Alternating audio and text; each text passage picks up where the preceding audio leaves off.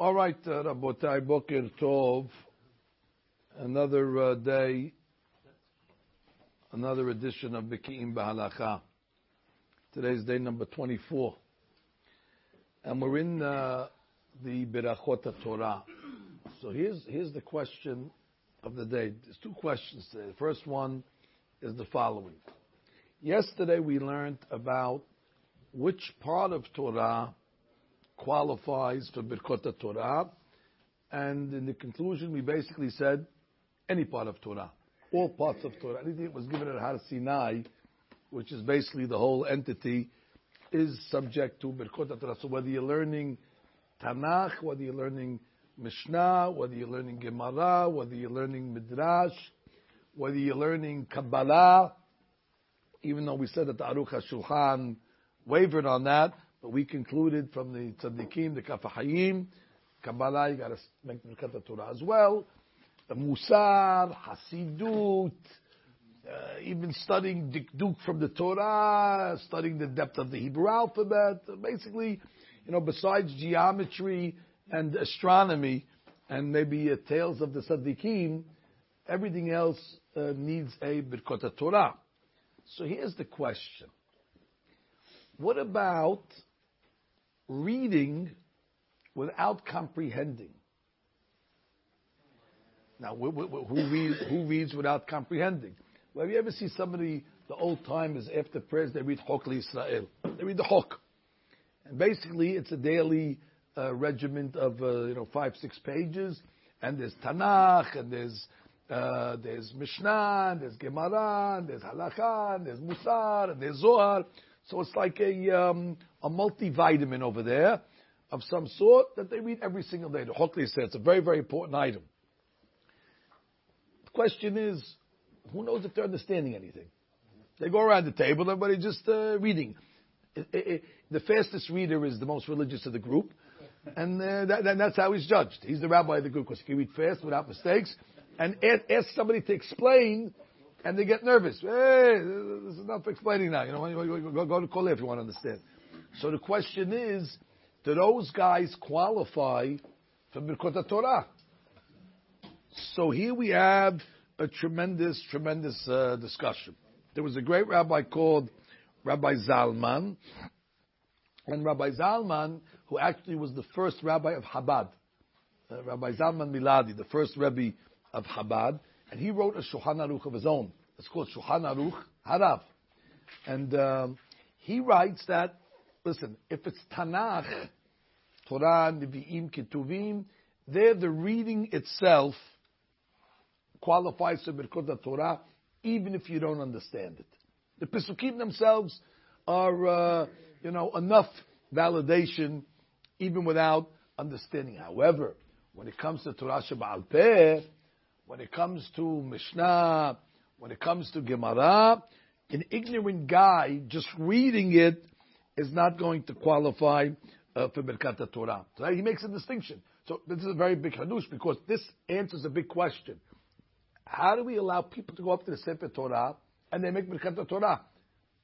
And the guy has no idea what the guy's reading from the Sefer Torah.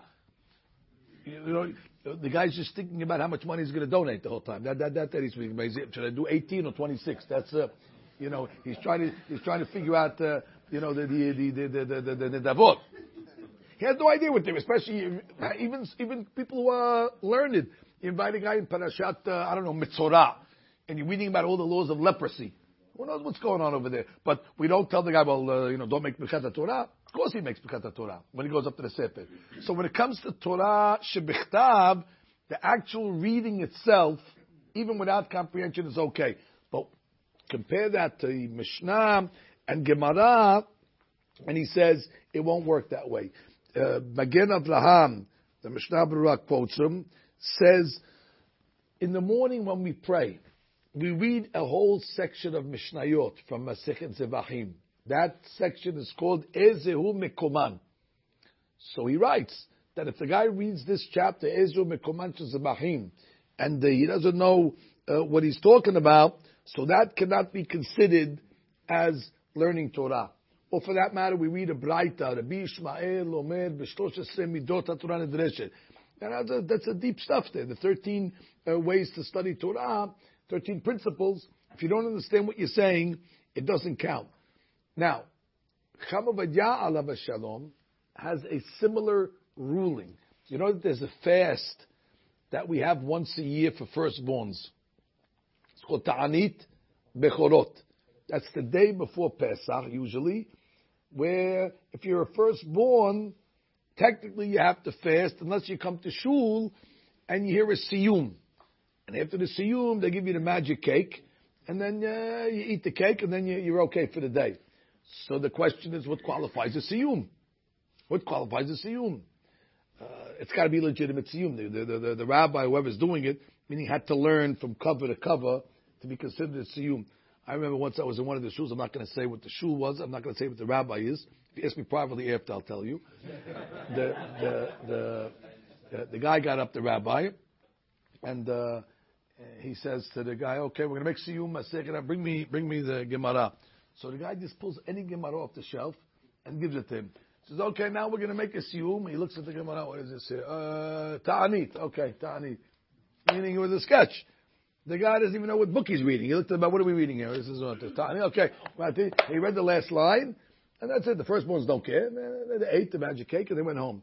So for sure, that's not considered a siyum. It's got to be legit. Question is, what if the guy says, "I just read the Gemara. I read the words, but I didn't understand anything." Hacham Ovadia writes clearly, it's not considered a uh, a siyum. So that's that follows suit. That when it comes to Torah Al Peh, for it to count you got to understand it. So it will not qualify for Birkat Torah and it will not qualify for Siyum Bechorot. However, the Hadush over here is, is Zohar. Now, Zohar, there's a, very, very um, important uh, concept that you have to understand. The words of Zohar are so potent and so powerful that just by reading them, even without understanding what's being read, even if you're not reading the words correctly, because the reading Zohar is a tongue twister, the Mikubalim write, this is Rabbi Rav in his book called More Be'etzba, this is Rav Chaim Palachi, they all say it's, it's detergent for the soul. And even if you don't understand it, it works. Matter of fact, somebody once came to the Arizal and needed some sort of rectification.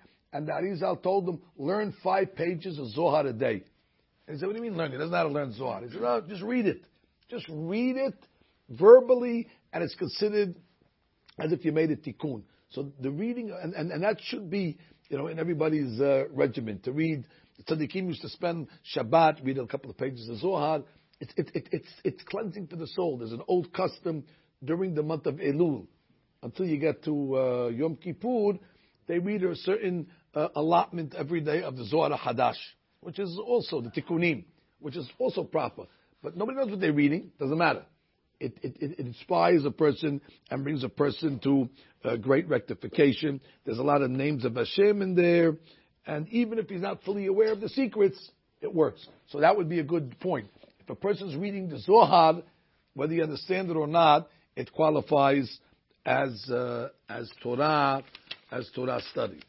Now, based on this, uh, if the firstborn, for example, made a siyum on Zohar, then that's a big siyum.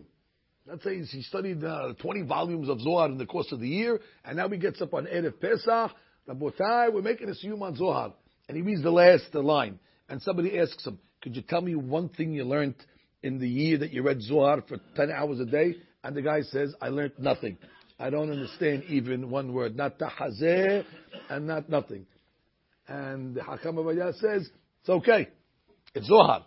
And therefore the value was there. And therefore, just like it works for uh, a siyum on Erev Pesach, it works for uh, Talmud uh, Torah. But that's not going to work when it comes to, uh, like we said, uh, uh, Torah Sheba'al Peh. Now, just for clarification purposes, and, uh, Rabbi Bitan makes this observation. There's a book that was written or is written by Chaim David Yosef in Halacha Berurah, It's called Halacha Berura. After we know the opinions, especially we know Hacham Ovadia's opinion, that if it's if you're studying Gemara or Mishnah, you need to understand what you're reading for it to be considered Torah. So he writes in Halacha Berura that if you didn't understand the Talmud and you just read it, it qualifies for Birkat Torah. So, uh, and he relies on a rabbi called Mahari Mulin. So if you look at the note over here, I'm going to read it inside. I don't, I don't want to get, uh, you know, uh, it's the Rabbi Bitan making this observation. The Halakha Berura ruled that it is necessary to recite the blessing for Torah even if one intends to read a text of oral Torah without understanding it at all. And he says, uh, I don't know what you're talking about. He says, uh, it's uh, as demonstrated above, uh, the act of reading such a text is not considered an act of Torah whatsoever, and therefore, you know, he's wrong. Okay, that's uh, an observation. Now, what about reading other texts of Zohar? Kabbalistic books. For example, there's a book called Shara Kavanot. It's not Zohar. It's a book that explains the Zohar. Or let's say you're studying the book of the Rashash, Rabbi Shalom Sharabi, who was one of the great Mekubalim. There he's teaching you Kabbalah. There reading it is not enough. Because that's not the Zohar proper. That's a book that expounds. Well, the book that expounds becomes like Torah Shema Peh, and therefore you have to understand. So let's, let's just summarize uh, for this part of the class.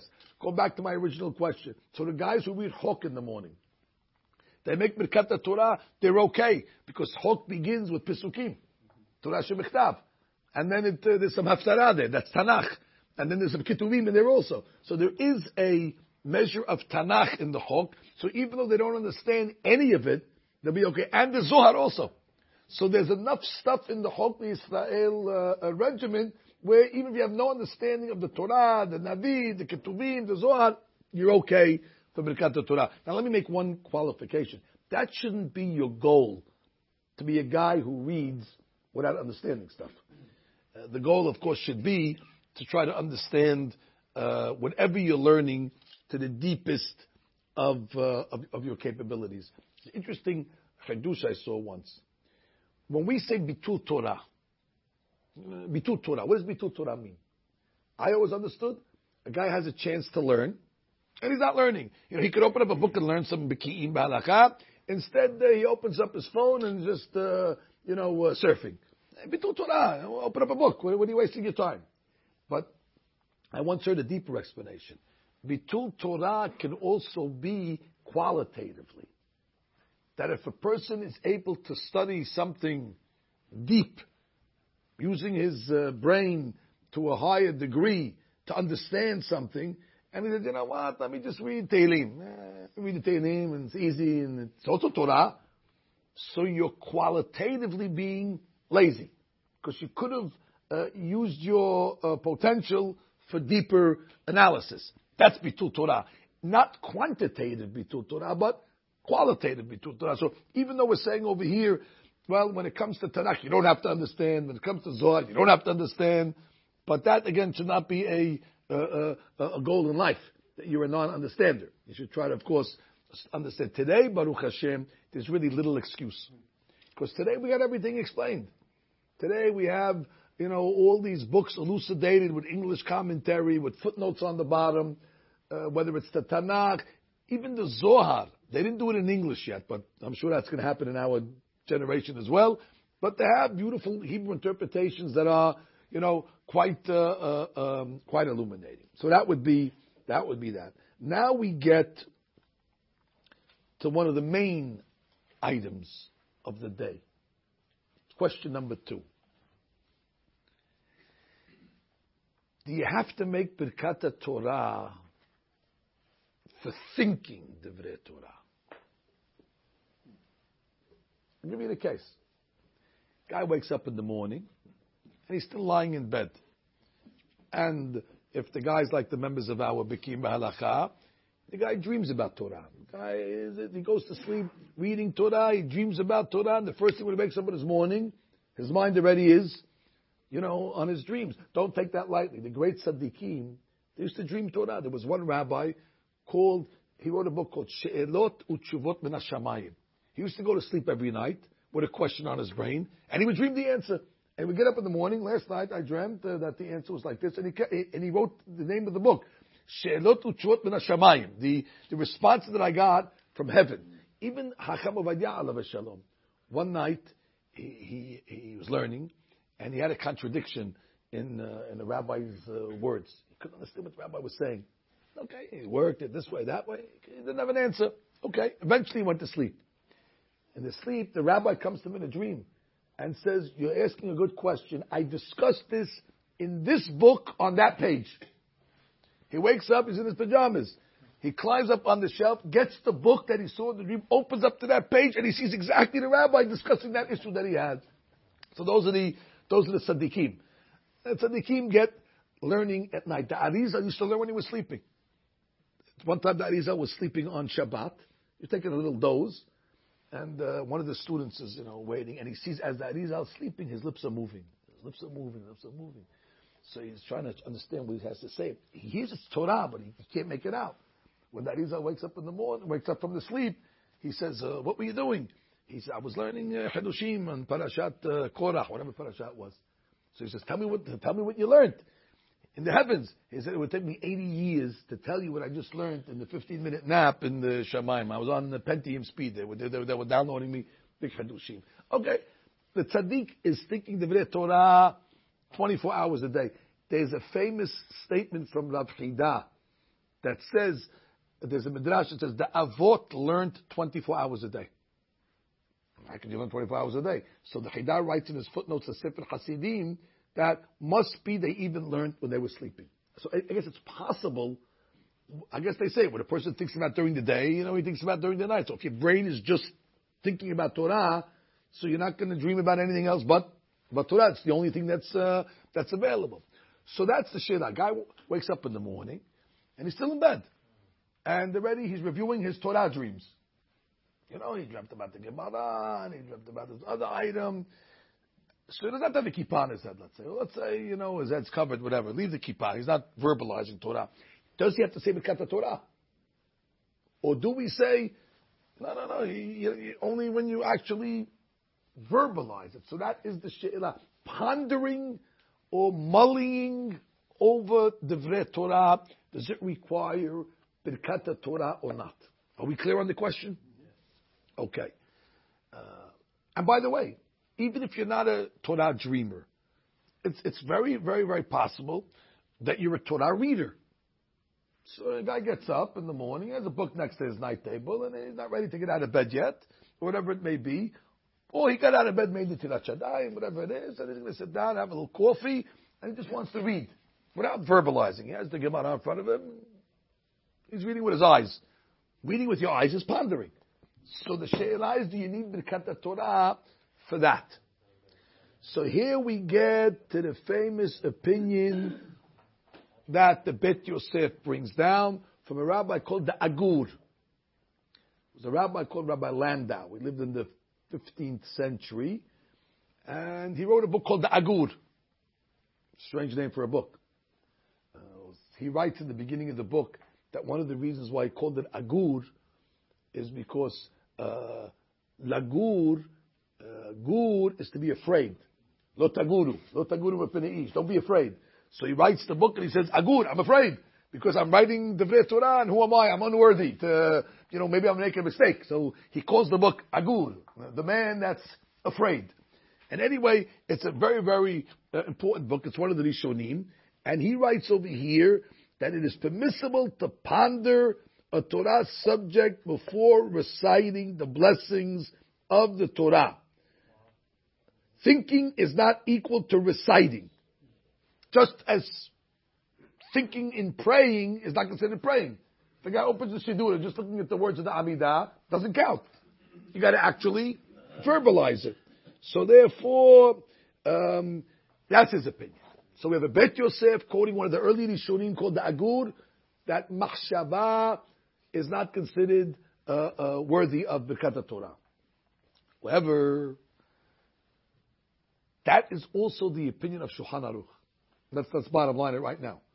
So if you ask Rabbi Yosef Karo or the Shulchan Aruch, it's okay to ponder Divrei Torah before making Birkat Torah. So you could read, you could think, you could mull. However, we have the issue here of the Gaon Vilna. There was a great rabbi called Rabbi Eliyahu from Vilna.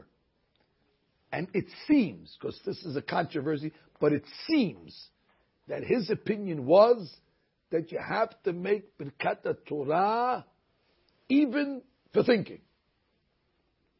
So they asked the Gaon of Vilna, where do you know that from? So he says, I know it from the Pasuk.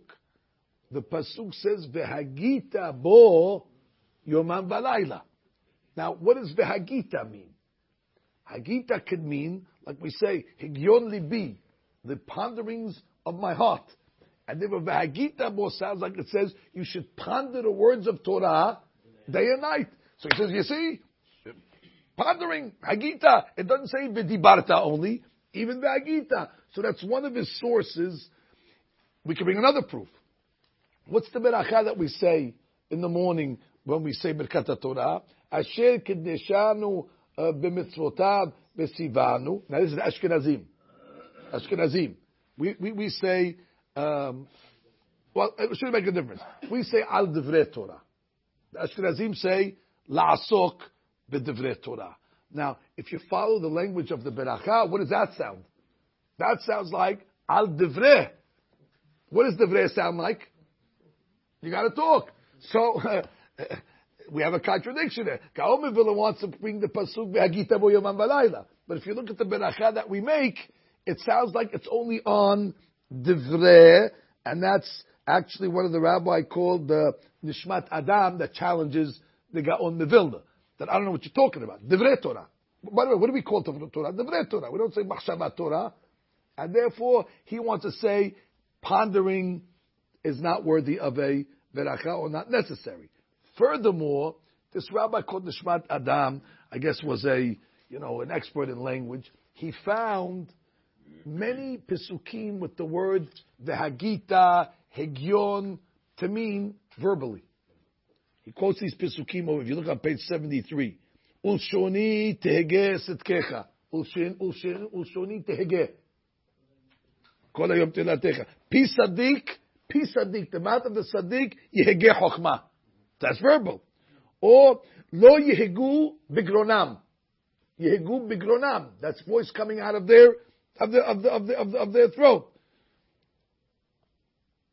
He quotes a whole bunch of Pesukim. So, uh, listen, unless you say, and Gaon Mevilna knows what he's talking about, unless you say, listen, Hegyon can be both. You could have a word that's a switch hitter. Hegyon could mean, in certain contexts, verbal, and Hegyon could also mean, in certain contexts, mental. And therefore, since it can mean both, when it says v'hagita bo yomam balayla, it means whether you verbalize or whether you ponder, you got to make a beracha. That is the opinion of the Gaon uh, Mevilna. Uh, question over here is, what do we hold? We hold like Shulchan Aruch. And that's where Hacham Ovadia rules as well, that uh, even though there's some, uh, you know, some value to say like the Gaon Mevilna. And I guess we don't recommend the guy should ponder, you know, without saying the Torah. But if that's the situation, for example, a guy wakes up in the middle of the night. He can't go back to sleep. He wants to read a little. Usually that's the best way to go back to sleep. Read a little, couple of, a couple of lines of Torah, and all of a sudden, right away, the Yetzirah doesn't want you to learn. He'll make you go to sleep. If you, if you, if you, if you read secular stuff, the Yetzirah will keep you up because it's Bitul Torah. But when it comes to, there was one time uh, uh, uh, there was a maid, a housekeeper in one of the, one of the houses. So the, the, the, the, lady of the house came downstairs to her room, and he sees, she sees she has a Gemara open, and she has her head on the, on the Gemara sleeping. So the senora, the, excuse me, she wakes her up. What are you doing? He says, I've been having a hard time sleeping, and I notice your husband every time he opens his book, his head falls on the. Uh... So I tell you, this is better than an NyQuil, this book over here. So they, it's Gemara. So okay, we know, we know people like that. So therefore, this, the, the same the same item would be if a guy wakes up in the middle of the night and he can't fall back asleep and there's a book next to his desk. He can open it and let him read. He does not have to say Birkat Torah. Because we follow the Bet Yosef, we follow the Agur. That's Shulchan Aruch. That's also the opinion of the Ben Ish Chai uh, as well. And uh, that's the same opinion of uh, most of the uh, most of the Aharonim. Now, the um, so let, us let, review here because I have a beautiful hadus to tell you now. So it comes out, it comes out that for pondering you don't need a beracha, but you need a beracha before you actually verbalize. Open up your Tehillim books if you have it. Look at chapter 119. You know, 119 is written in the Aleph Bet. It's called alphabeta. It's written in the Aleph Bet uh, sequence, eight Alephs, eight Pesukim that start with Bet, etc. Look at the Bet. Look at Bet, the Pesukim, Yud Aleph, Yud Bet, Yud Gima. Look how gorgeous. It's a review of the whole class. David Amelech is talking. Belibi safanti imbratecha. I pondered your words in my heart. Lema'an lo ehetalach. Because I don't want to make a sin, which means I don't want to go a second without learning Torah. So therefore, Bilibi Savanti, I'm pondering. The moment I wake up in the morning, Bilibi Savanti. But then the next pasuk, Baruch Ata Adonai Lamedini Hokecha. I then made Birkat Torah, and what's the next pasuk? Bisfatai Siparti. Now I'm able to speak Bisfatai with my lips. So you see, the Machshava comes before the Beracha. And then there's the Beracha, and then Bisfatai. And the truth of the matter is, I have to be, for, for intellectual honesty, it's not so simple to get on Mevilna's opinion. Even though we know he brought Vagita Boyoman Balayla, but we learned in the Gemara that the source pasuk for Birkat Torah was Kishem Adonai Ekra. But sounds like Ekra. I will call out. So that's a problem. And like I told you, the blessing that we make is Al Devre Torah, which is a problem. And the Hagita we saw can go either way. So therefore, to say that it only means, uh, uh, uh, oh, well, that's that's a proof for the Gaon, I should say. But the later rabbis are not sure if the Gaon was certain about what he's saying or not. The practice of the Gaon used to be when he used to wake up in the morning. The second he would wake up in the morning, he would say Birkat Torah. So they want to say, oh, you see, because he, he, was thinking. So therefore, he didn't want to but some say no, he said Birkat Torah, said Birkat Kohanim, and then continued to think. So it, it's not so simple that he really held this opinion in halakha. Even though he made the Birkat Torah immediately when he woke up in the morning, maybe it wasn't because he held that you have to make a barakah for thinking, but he wanted to think the Torah as well, so he would say verbally say something, then go back to thinking. We're, not, they're not sure.